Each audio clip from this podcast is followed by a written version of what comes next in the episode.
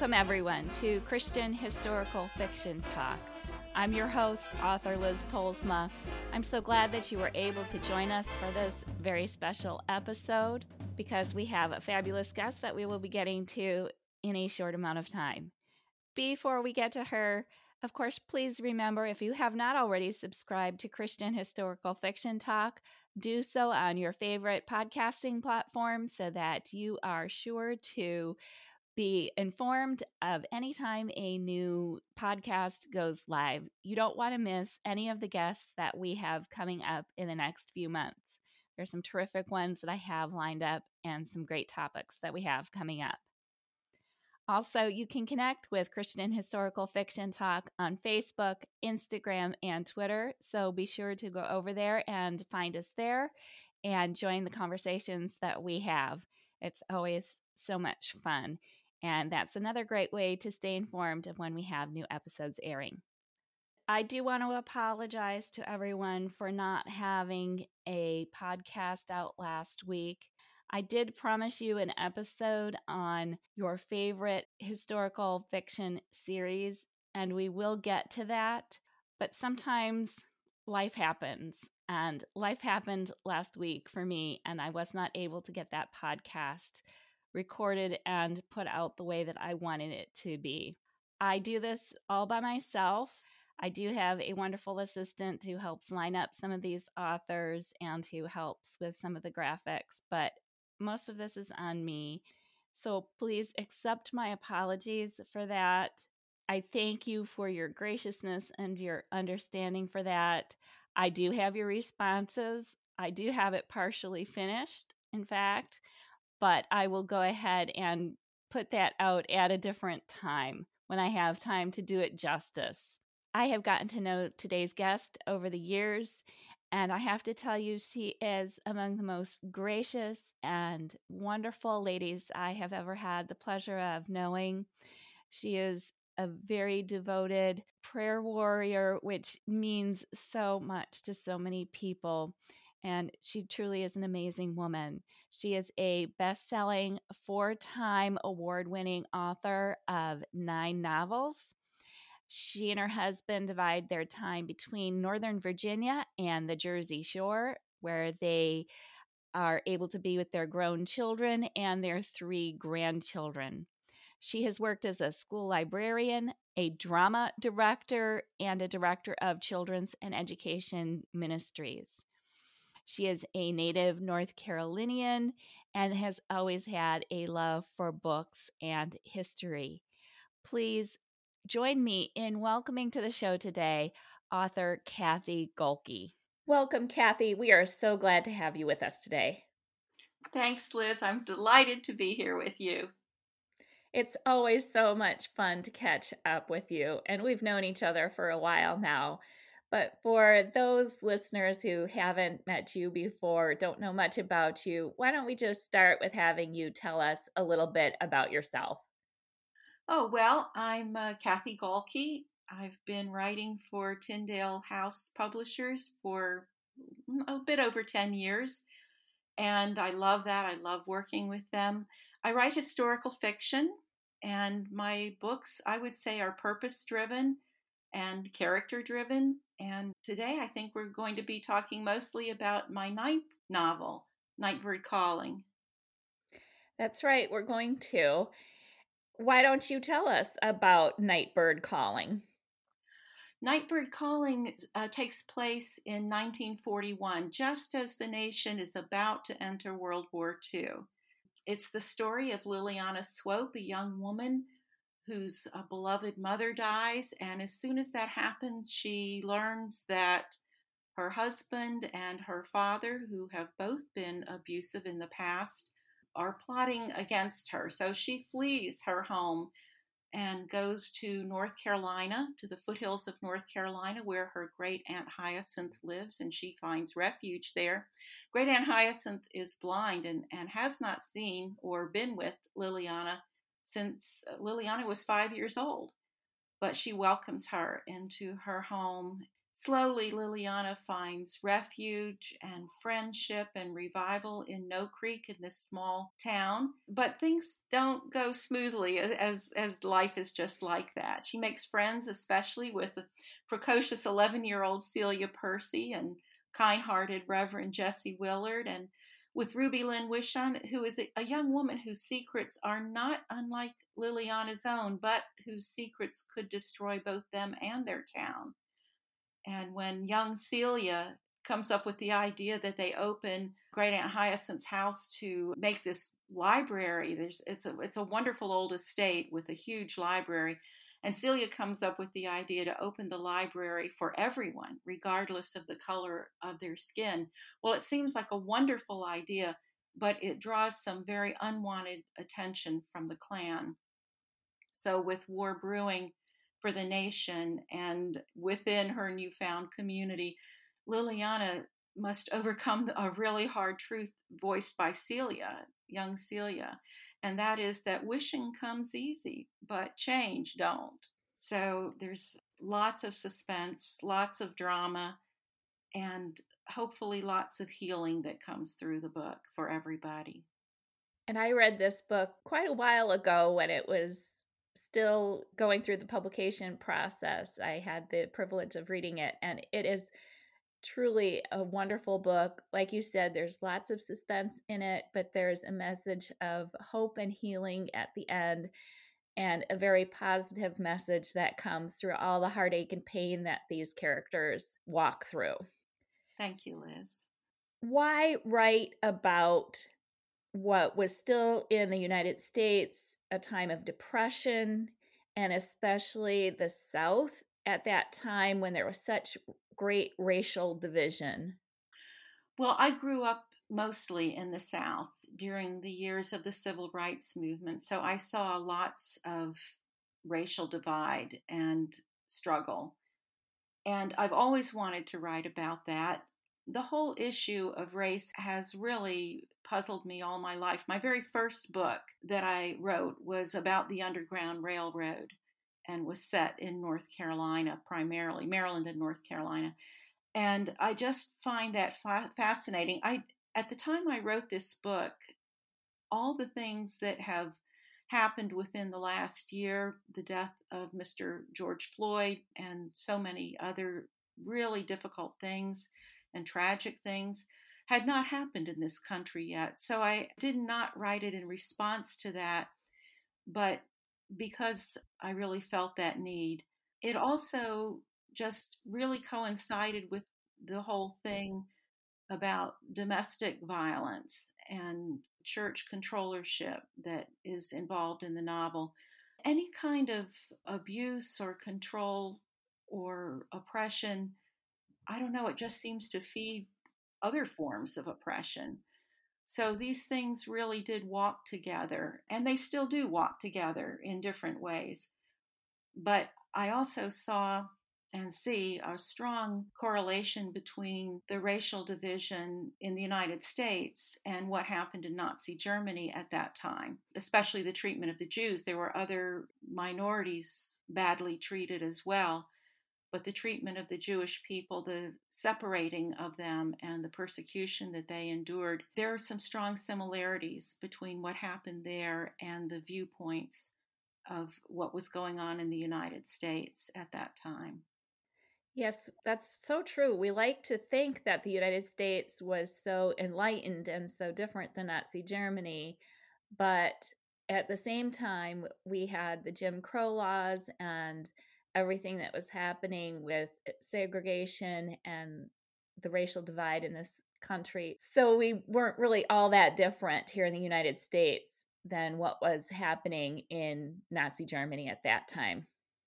Yeah, it's a matter of the heart. And there, there were other things too. There was the whole eugenics program where Germany was trying to eliminate bloodlines that was not exclusive to Germany. That was happening in the United States with sterilization and in many other countries. I think the real difference there is that under Hitler, there were no checks and balances. You just really didn't have the opportunity. You could voice your opposition, but that usually ended in either arrest or death. So those attitudes were not confined to one country. And I think that's really important for us to know and think about because it's easy to point our finger when we see a wrong, but it's really a matter of the heart and what we think and how we act on how and what we think. I think all of that's important to remember. So very true. Very good points. You, in this book, Nightbird Calling, touch on racial divisions and you touch on abuse, among other things, as you mentioned. So, some very difficult subjects that you tackle in this book. Was it a really hard book to write that way because of these topics? Yes, it really was. I would say that this was one of the two most emotional books for me that I've ever written. Certainly in the past, writing about the Holocaust was really difficult, especially in the book The Medallion, and the research for that was really horrific. But the emotional investment in this book because I had endured an abusive marriage as a young woman and fled that marriage that brought up a lot of memories for me and things that I would really rather forget. But at the same time, the Lord brought me through that and over many years has worked within me to heal those wounds because those things just don't get all patched up overnight.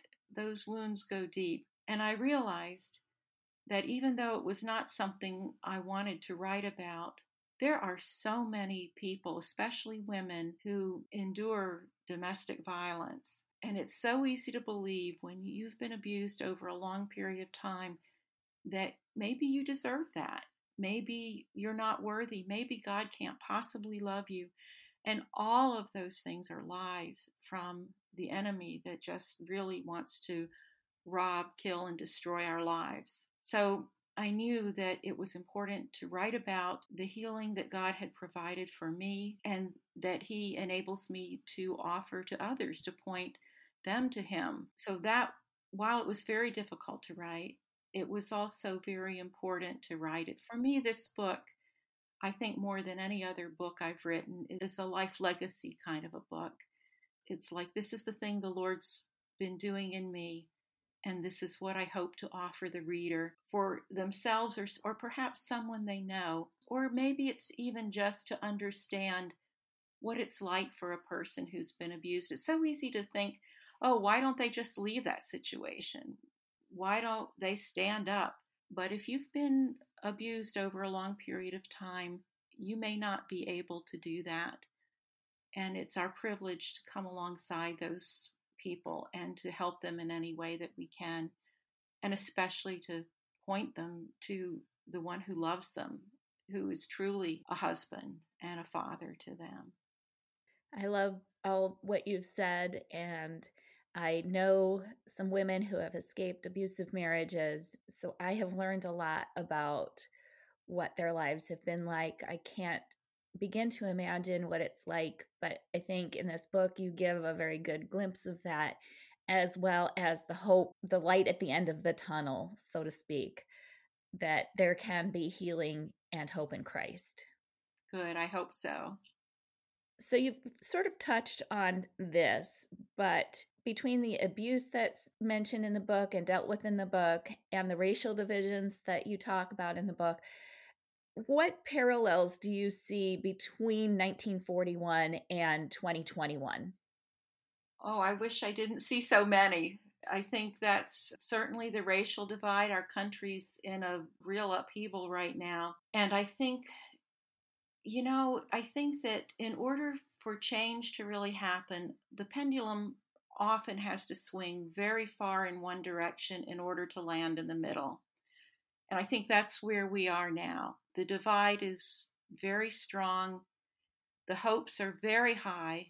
I think that was true in 1941 as well. And here's an example African American soldiers went into World War II, and our army was segregated.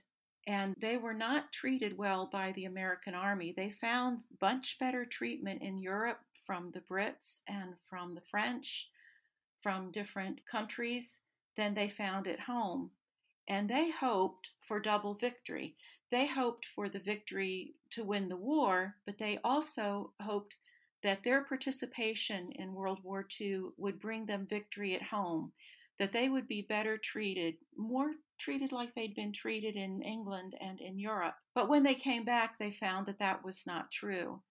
And they found a lot of bias. They found that the laws that were created, even the GI Bill that was created to help returning veterans, it was very difficult for Black soldiers to take advantage of that to get the education, to get the loans for housing, to find houses in areas that had not been designated for white families. It was just very difficult for them. So, their challenges, even when the laws technically looked like they would be favorable, they were still at a disadvantage. And so, I think there are those parallels. So, what's the main takeaway that you would say you want your readers to get from the book? I hope that if readers have been in an abusive situation, whether that's because of race or domestic violence or a controlling church or whatever that is, that they will find hope and healing through the pages of this book that will bring them closer to the heart of our Lord. And if a person reading knows anyone or observes anyone who seems intimidated, who they suspect has been or is being abused, that they will reach out to them and help them understand that God loves them, that the abuse, the oppression is not their fault, and that the Lord loves them so much that He sent His Son to die for them, that He rejoices over them with singing, and just that there will be hope and healing. Uh, at the end of the book, I provide a phone number for the domestic violence hotline. And I hope that anyone in need of that will reach out for help and begin that road to healing. The other thing I've included in the book the influence and some of the writings of Oswald Chambers' book, My Utmost for His Highest. And I find in that devotional so many convicting and inspiring and uplifting thoughts that have really drawn me closer to the Lord. And so I hope that as readers come across those passages and those influences in the book, that they too will be inspired. Maybe maybe pick up that book. I love to include the works of other Christian writers or real life characters from the past that may not be so well known today, that could be a spiritual help and companion to readers today. So, all of those things are my hope for readers. Yes, so well put. And I would say an amen to keeping your eyes out. If you aren't in an abusive relationship, you probably know somebody who is, and they are crying out to you. So open your eyes to those who are hurting and suffering around you. And like you said, Kathy, reach out to them with the love of Christ and offer them the hope that He has in store for them. Now, you mentioned that many of the books that you have written are World War II books. So, this is a little bit different time period for you, being just prior to World War II and being set in the United States.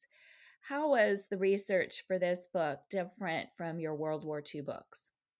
Well, it certainly didn't involve the details of the Holocaust or the camps that I needed to do for the other books. Um, it didn't involve any travel to Europe. And thankfully, because of the research I'd done there, I knew enough of the history that I could incorporate little bits that might be news, really more news, or in the form of information or letters that came from Europe to people in No Creek.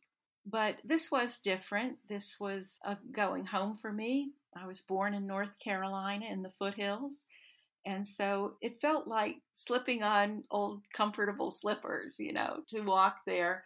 It's a small town. I love small towns. So all of that was different for me.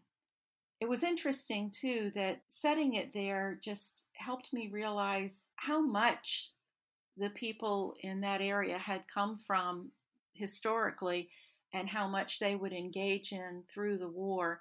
So that actually led to the book that will be coming out next year, which is a continuation of No Creek characters, but it's a time slip. And that will be the American Civil War and World War II, because as history repeats itself so often, there were correlations between those two time periods as well. That sounds like that's going to be fascinating. And do you have a title for that yet or a release date?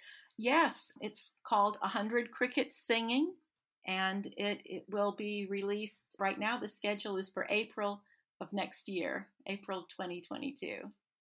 Wow. So you're going to make us wait for a year to find out what happens. I am. I am. But it is exciting. I will tell you this it all begins when a tree crashes through, during a storm, crashes through the attic of Gardens Gate, and a secret room and a trunk with a false bottom is discovered.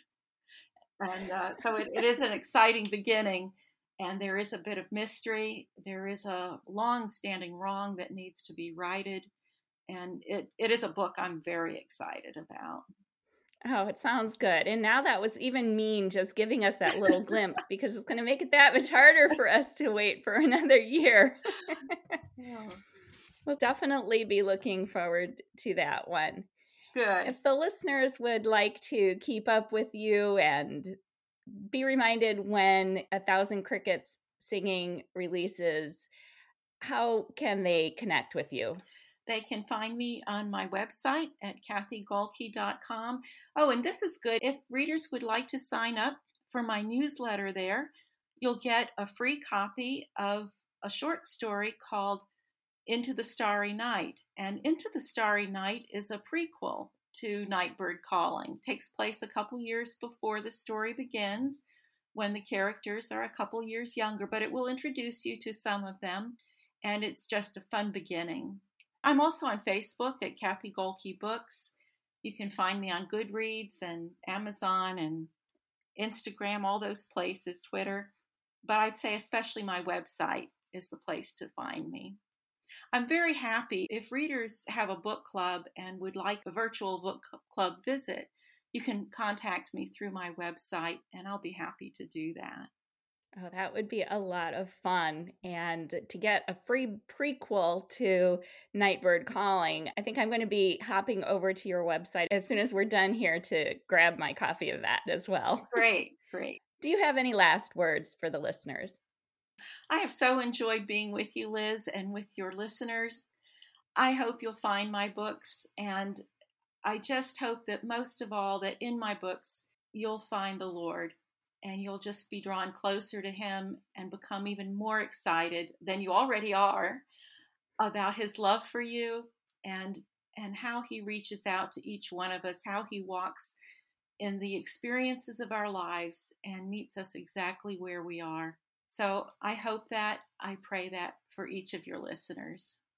Thank you so much for being with us. We certainly appreciate your time. You are a gracious and wonderful lady, and we certainly look forward to reading Nightbird Calling. Oh, thank you, Liz. God bless.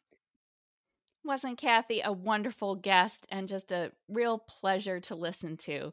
She has so many interesting things to say. I know we could have sat and chatted for quite a while longer, but we will have to have her back on next year when her next book releases.